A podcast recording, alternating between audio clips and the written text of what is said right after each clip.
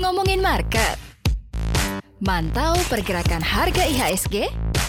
Ya di sini aja. Direkap, rekap saham. Halo Sobat Cuan, selamat datang. Selamat datang di Rekam Rekap Saham Harian sebelum kalian semua bertransaksi saham. Seperti biasa jam 8 pagi ada Maria Katarina, kita akan update seperti apakah kondisi dari IHSG kemarin dan apa-apa aja yang kira-kira bisa memacu dan juga memicu pergerakan IHSG hari ini dan juga tren investasi akan seperti apa. Nah, kalau kemarin Sobat Cuan menikmati IHSG di mana di awal pekan ini naik ya 0,64%, congratulations ya untuk yang punya barang karena ada cuan sekitar kurang lebih uh, 38 poin secara keseluruhan ya 6078,57 di perdagangan kemarin. Nah, 11 indeks sektoral ini ada empat yang menguat bersamaan dengan IHSG, kesehatan masih unggul 3,29 persen, barang konsumsi primer juga naik 1,51 persen, Sektor keuangan juga melesat dan perindustrian juga menanjak 0,13 persen. Tapi ternyata di tengah gegap gempitannya berita teknologi, sektor teknologi ini justru malah merosot 2,25 persen dan transportasi logistik juga tergerus 1,69 persen. Dari total volume transaksi di Bursa Efek Indonesia hanya sekitar 17,08 miliar saham dengan nilai 12,23 triliun rupiah.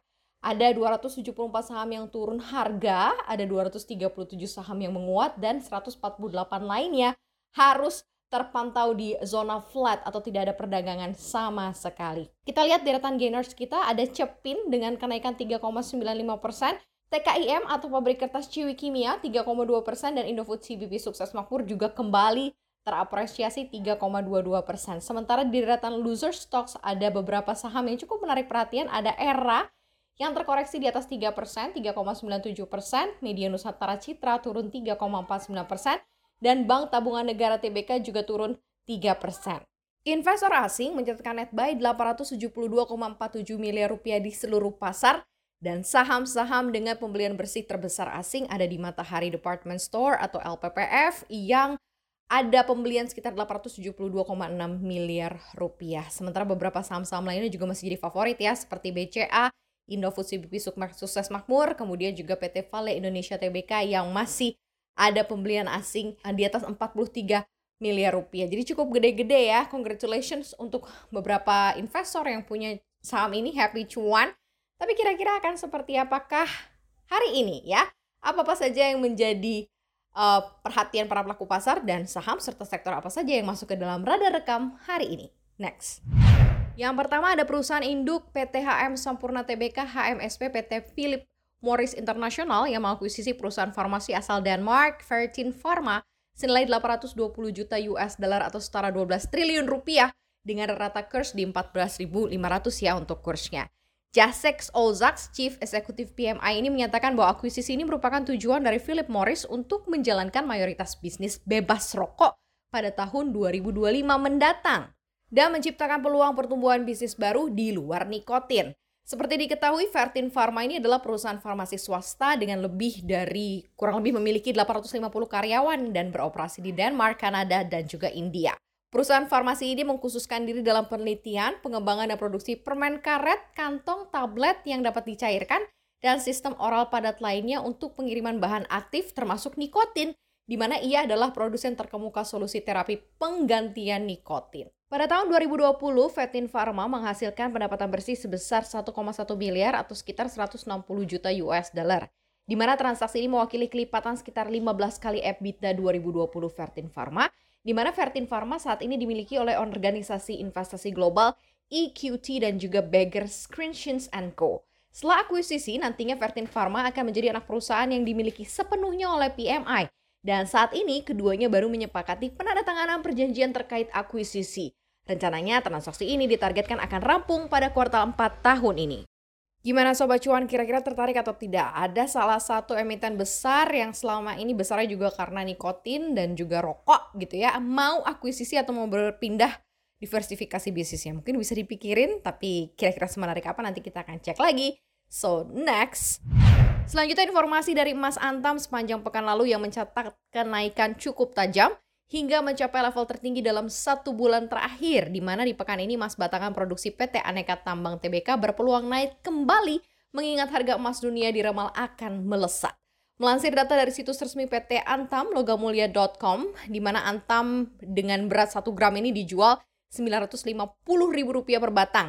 Ini cukup stagnan ya kalau dikompar dengan harga Sabtu lalu dan posisi tersebut pun juga yang tertinggi sebenarnya sejak 11 Juni lalu di mana sepanjang pekan menguat 0,85 persen. Sementara secara keseluruhan emas antam dengan berat 100 gram juga stagnan di 89.212.000 per batang atau kurang lebih 892.120 per gram.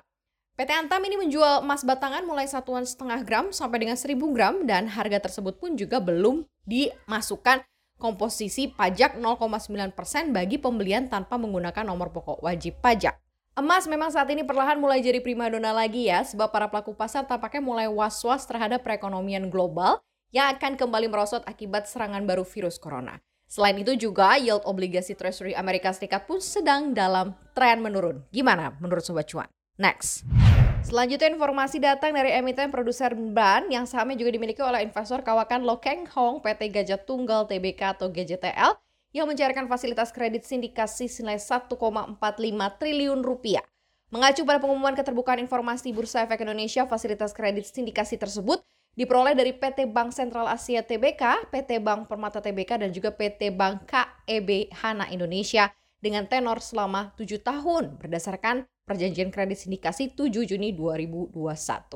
Penarikan kredit ini dilakukan pada hari Kamis lalu 8 Juli 2021 di mana surat utang tenor tersebut baru akan jatuh tempo pada tahun 2022 mendatang.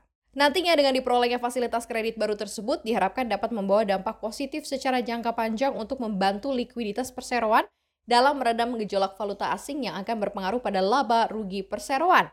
Sebagai informasi, pemegang saham perseroan sampai dengan 30 Juni 2021 dan HAM Limited menjadi pemegang saham pengendali dengan kepemilikan 49,5 persen.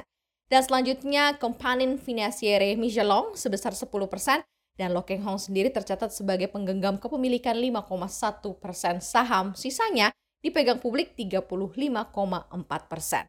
Pada hari Senin kemarin, harga saham GJTL pun terpantau naik 1,99 persen dengan nilai kapitalisasi pasar mencapai 2,68 triliun rupiah. Nah Sobat Cuan demikianlah rekam untuk edisi hari ini. Semoga selalu cuan untuk Sobat Cuan akan bertransaksi pada hari ini. Bisa pilih-pilih juga saham yang kira-kira punya potensi naiknya gede ya. Jadi cuannya juga cuan gede. Terima kasih sudah dengarkan rekam hari ini. Terus positif, jangan lupa prokes. Salam buat semuanya pastinya dan tetap optimis. Jangan lupa sarapan. I love you all. Sampai jumpa besok. Bye.